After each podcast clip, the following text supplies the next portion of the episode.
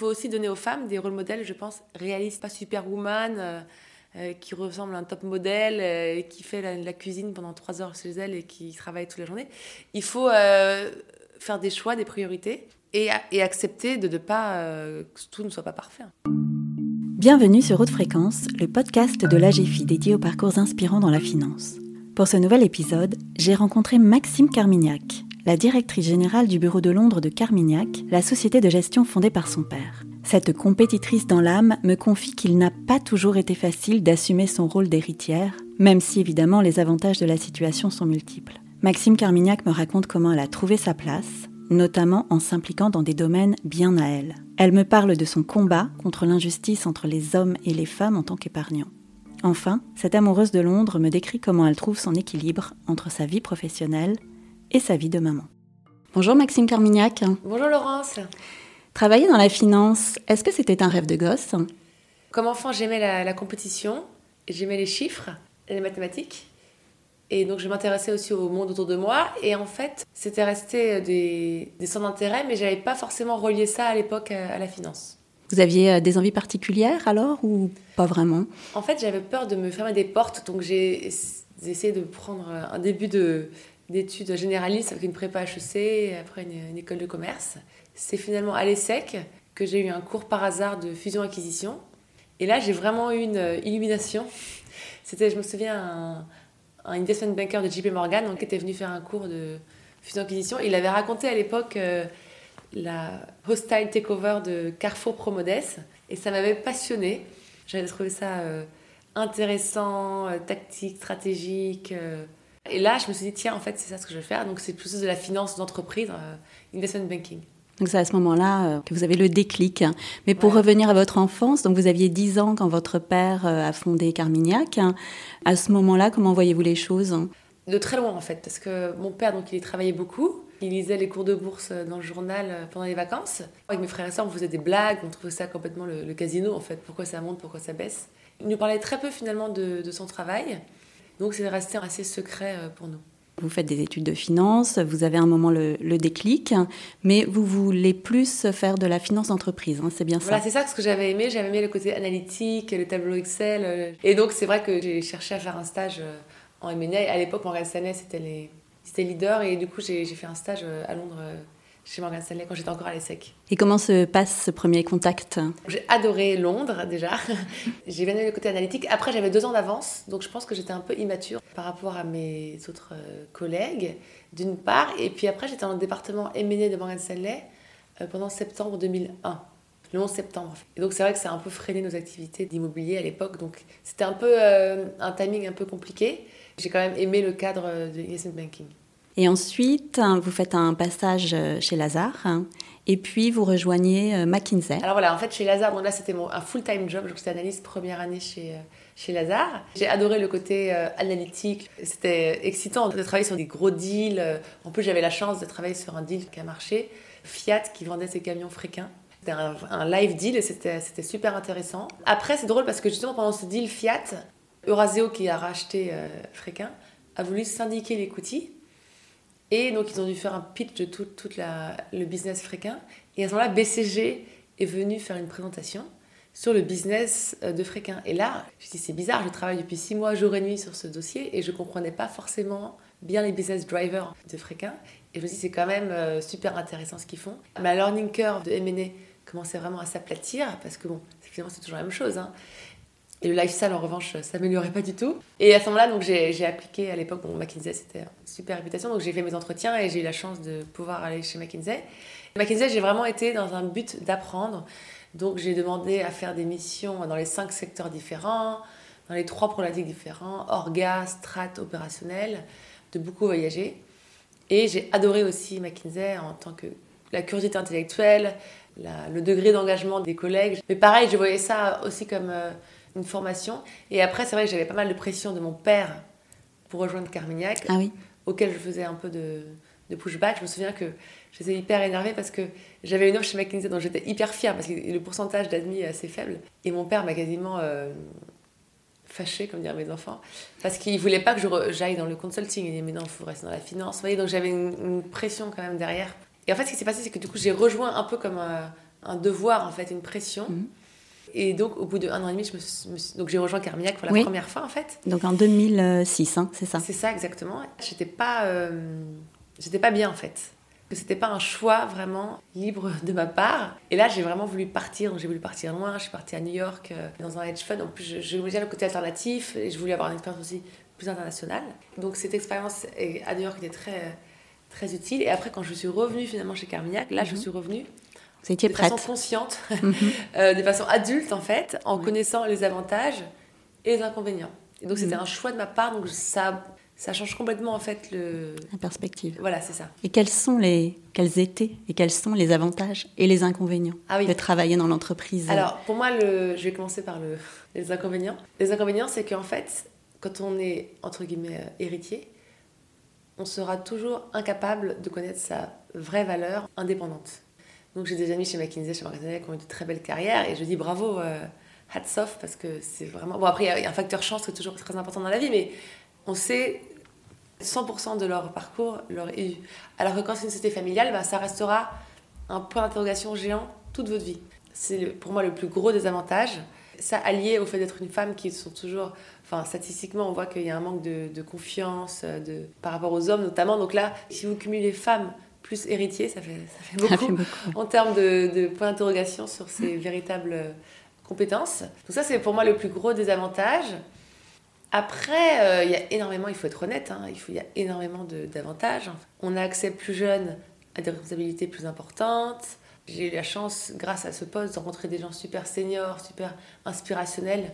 Moi, j'aime aussi l'idée de pouvoir construire dans la durée. Et ça, c'est propre aux sociétés familiales. De nos côtés, notamment, on n'est pas public, on est privé, détenu par la famille et, nos employés. Ça, ça nous permet de prendre des décisions sur le long terme, d'investir dans le futur, même quand les temps sont, sont pas forcément faciles. Et ça, je pense que c'est une grande force à long terme pour une société. Donc, je suis contente d'être dans, ce cadre. Et la dernière chose, Carmiac, c'est détenu et par la famille et par les employés. Donc, il y a un esprit collaboratif que je trouve génial parce que des bonnes boîtes, Morgan Stanley, McKinsey, donc j'ai- rencontré des, des gens qui sont encore mes amis, donc c'est super. Mais en revanche, l'énergie collective est différente. Là, on sent que tout le monde est dans le même bateau et ça crée une dynamique de groupe euh, que j'adore. Donc il y a beaucoup d'avantages, je suis très reconnaissante. Pour moi, c'est une opportunité à saisir. faut pas le faire parce que vos parents vous, vous disent de, de le faire. Il faut le faire parce qu'en tant qu'adulte, vous avez réfléchi aux avantages et aux inconvénients. Mais en tout cas, euh, très tôt, euh, votre père a, a voulu que vous veniez travailler dans, dans l'entreprise. J'ai quatre frères et sœurs. On avait plein de, depuis le début, pas mal de, points communs. On, aimait bien le cheval, l'opéra, la nature. Donc on a pas mal de choses qui nous, qui nous ont rapprochés. Et je pense que c'est aussi plus facile euh, père-fille que père-fils. Il y a moins de problèmes d'ego, moins de problèmes de compétition. Alors mon frère a fait le CP Sciences Po, il était très académique, mais c'était plus euh, moins naturel avec mon, grand frère. Mais d'ailleurs mon grand frère aujourd'hui, Charles, fait la fondation Carmignac. Dans l'entreprise familiale, vous avez fait de l'analyse, de la gestion financière. Et puis à partir de 2013, hein, vous euh, partez à Londres pour y monter le, le bureau euh, local. Vous quittez donc la, la gestion de fonds à proprement parler pour faire euh, plus du développement. Pourquoi ce, ce changement? En effet, j'ai commencé en tant que enfin analyste, énergie et, et consumer. Et après, en tant que gérante, bon là, encore une fois, la fille du boss, donc on m'a donné très vite de l'argent à gérer. Mais d'ailleurs, un peu trop tôt, hein, je pense. Mm. Mais j'ai- bref, c'est un autre débat. J'ai commencé en tant que gérante. À partir de 2013, je me suis rendu compte que en fait, euh, c'était très bien que ce que mon père a fait. Première génération d'être et gérer l'argent et gérer l'entreprise. Il a, fait un- une très belle euh, réussite. En revanche, je me suis dit qu'en fait, pour la société, pour le long terme, ce qu'on disait sur la- l'avantage d'avoir plusieurs euh, générations devant soi, ça faisait plus de sens pour Carmignac, en fait, d'avoir le prochain CEO qui n'était pas en plus gérant. Parce que ça fait beaucoup de risques sur une même personne. Aussi, quand on est et gérant et CEO, sa crédibilité en tant que CEO se détériore quand les performances de gérant se détériorent. Et je pensais que j'ajouterais plus de valeur sur le long terme à recruter des bons gérants et que moi-même, ayant été gérante, je pouvais plus facilement me mettre dans les chaussures euh, des gérants. Donc depuis 2013, en effet, c'est euh, c'est ce que je fais.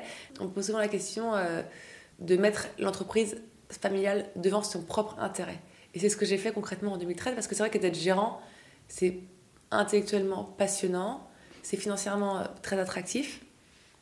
Et donc euh, là, je me suis dit, qu'est-ce qui est mieux à long terme euh, pour Carmignac? Et je pense que Enfin, avec du recul, je pense que c'était une bonne, une bonne décision.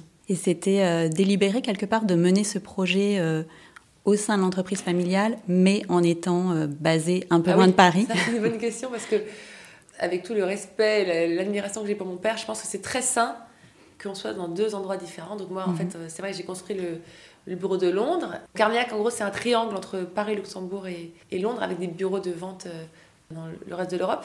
Et c'est très bien, en fait, d'avoir ces deux centres pour la gestion. Londres, on a surtout l'écoutille et les alternatifs. Et Paris, on a surtout le fixed income. Ça m'a permis de développer de façon plus indépendante euh, mes propres projets. Effectivement, vous avez commencé avec trois personnes à Londres. Plus de dix ans plus tard, vous êtes une soixantaine. Êtes-vous fier de l'équipe que vous avez montée dans la capitale britannique? Je suis fière de mes équipes partout chez Carmillac. J'adore mm. tous mes collègues et vraiment sincèrement, il y a un vrai amour euh, entre collègues. Alors Londres, du coup, c'est une équipe un peu plus jeune, plus internationale. C'est plus facile d'attirer des talents aussi de, de Londres. Je suis fière, mais en fait, pas tant que ça, parce que je pense que le meilleur reste à venir. On a planté plein de graines, on a plein de talents, et ça prend du temps, parce qu'en fait, Carmillac, finalement, avant, c'était vraiment un, un one-man show avec mon père pendant des années, des années, des années. Et là, depuis, euh, depuis presque dix ans, on, recrute des talents. Et c'est pas facile de les faire travailler ensemble, de voir la, bonne culture. Mais je vois beaucoup de, de raisons d'espérer maintenant, et à Londres et à Paris. Un de mes rôles aussi, de, de, voir mes clients, nos gros clients. Donc je voyage aussi beaucoup. Je vais beaucoup à Milan, à Madrid, euh, en Allemagne et en Suisse et en Belgique. Je sens euh, vraiment cette affection sociétatiste dans tous nos bureaux également.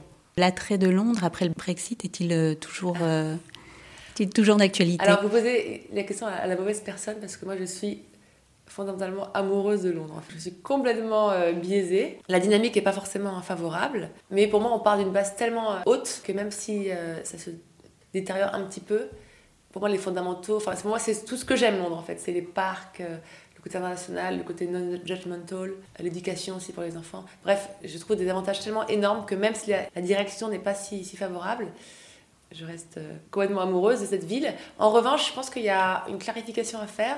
On a dit avec le Brexit, c'est plus difficile d'embaucher des talents. Ça dépend quel talent, parce qu'ils ont changé le programme puis le Brexit. Et finalement, pour les personnes qualifiées qui parlent bien anglais, c'est plus facile qu'avant. Avant le Brexit, il y avait une espèce d'hypocrisie qui disait que si vous vouliez un rôle, il fallait l'advertiser pendant deux semaines pour être sûr qu'un anglais ne pouvait pas le prendre. C'était des contraintes administratives un peu archaïque et inutile finalement. Et là maintenant ils ont fait des choses plus simples. C'est quelque chose dont, on ne parle pas beaucoup mais dont on bénéficie chez Carmiac pour attirer des Chinois, des Indiens, des, des Américains euh, dans notre équipe. Et donc vous vous êtes basé à Londres, donc euh, pour l'instant, euh, vous auriez du mal à revenir à Paris Ah oui, complètement.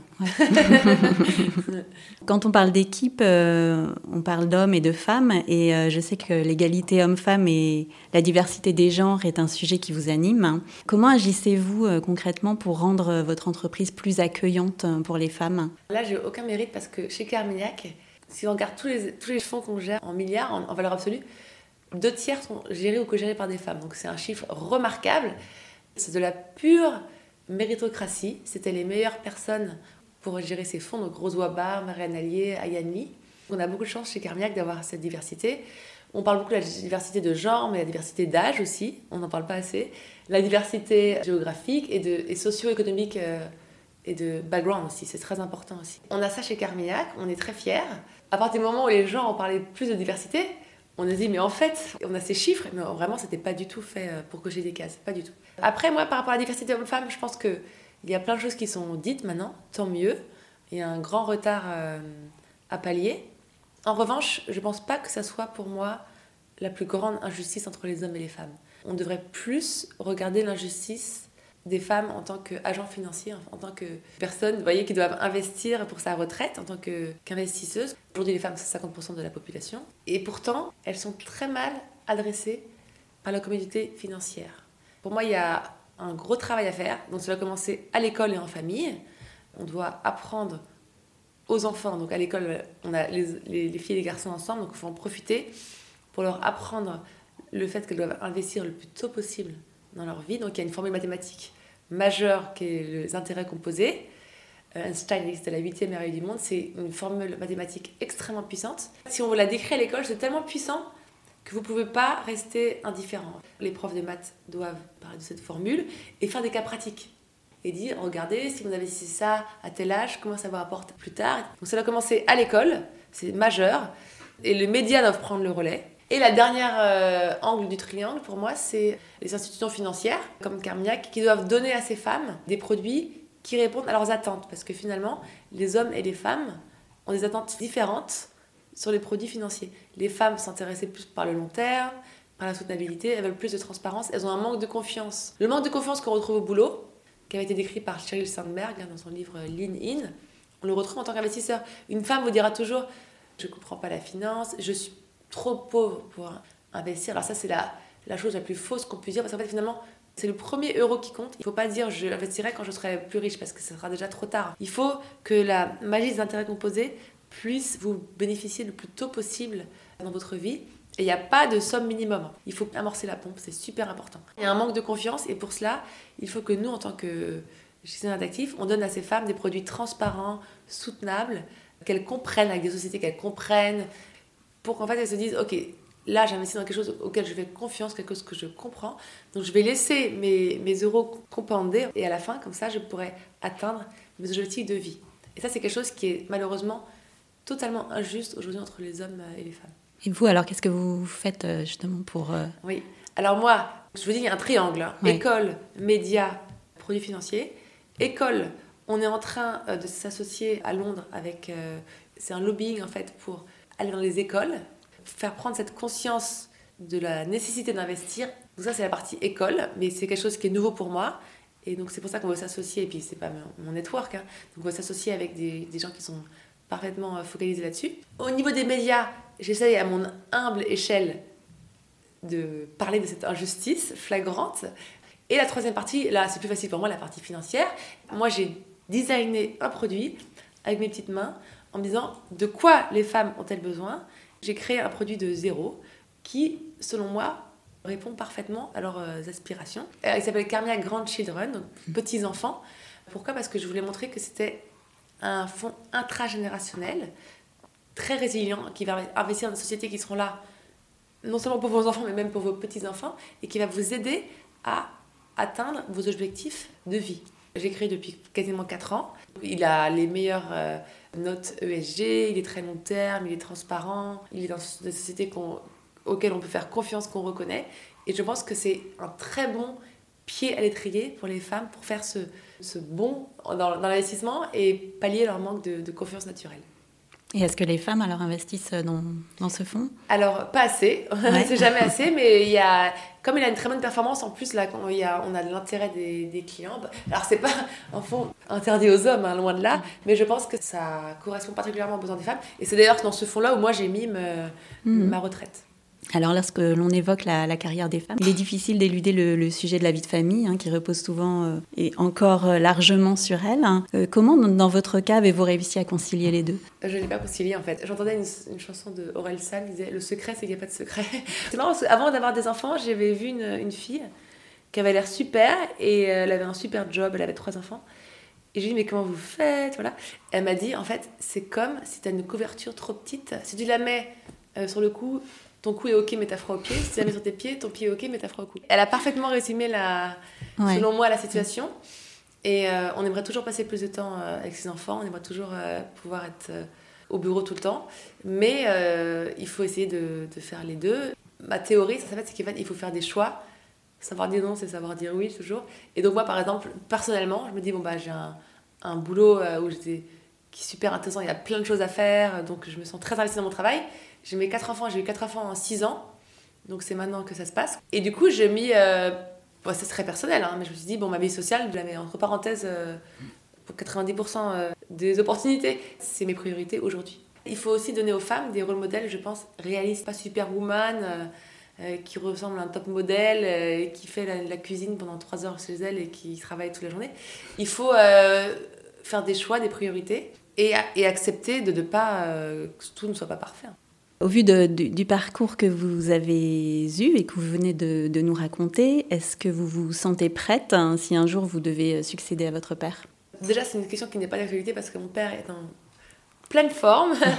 Ensuite, euh, Moi, on en, on en parlait de la, diversité aussi d'âge. C'est très utile de pouvoir apprendre de mon père encore euh, tous les jours. Ce qui est important pour moi, c'est l'empowerment. Moi, j'ai fait le BSG, j'ai fait les solutions d'investissement, l'alternatif. Donc moi, j'ai des sujets qui m'appartiennent. Et à partir du moment où je peux travailler avec mon père librement là-dessus, et l'autonomie, en fait, je suis super contente. Je le vois, il y a des héritiers qui, qui, n'attendent qu'une chose. De... Moi, je ne suis pas du tout dans cet état d'esprit. Moi, ce que je veux, c'est pouvoir aider le plus possible Carmignac. Donc, si demain, je rencontre quelqu'un, je me dis, ce mec est un crack absolu, c'est le CEO parfait pour Carmignac, eh ben, je serais ravie. Parce que pour moi, ce qui compte, c'est l'intérêt de Carmignac avant et non euh, d'être euh, dans la couverture des journaux ou autre. Je continue dans mes projets de façon euh, le plus autonome possible et en apprenant aussi avec de mon père et, des équipes aussi qu'il a su mettre autour de nous. Pour finir, hein, vous avez une vie familiale très imbriquée avec votre vie professionnelle. Hein. Pour autant, avez-vous des intérêts en dehors de la finance hein? Moi, j'adore le sport. Moi, j'ai couru des marathons. Quand j'étais petite, j'étais dans l'équipe de France de saut d'obstacles, de chevaux. Donc j'adore le sport, c'est bien aussi pour ma tête, ça m'aide de faire euh, du sport. Et euh, non, moi ce, que, ce qui me fait plaisir en ce moment, à ce stade de ma vie, c'est, euh, bon, c'est pas très glamour, hein, mais c'est de, d'être dans la nature avec mes enfants, de, de faire du hiking, du vélo, de, de, marcher. Enfin, j'aime bien la combinaison en fait d'être dans la nature et d'être avec ses enfants.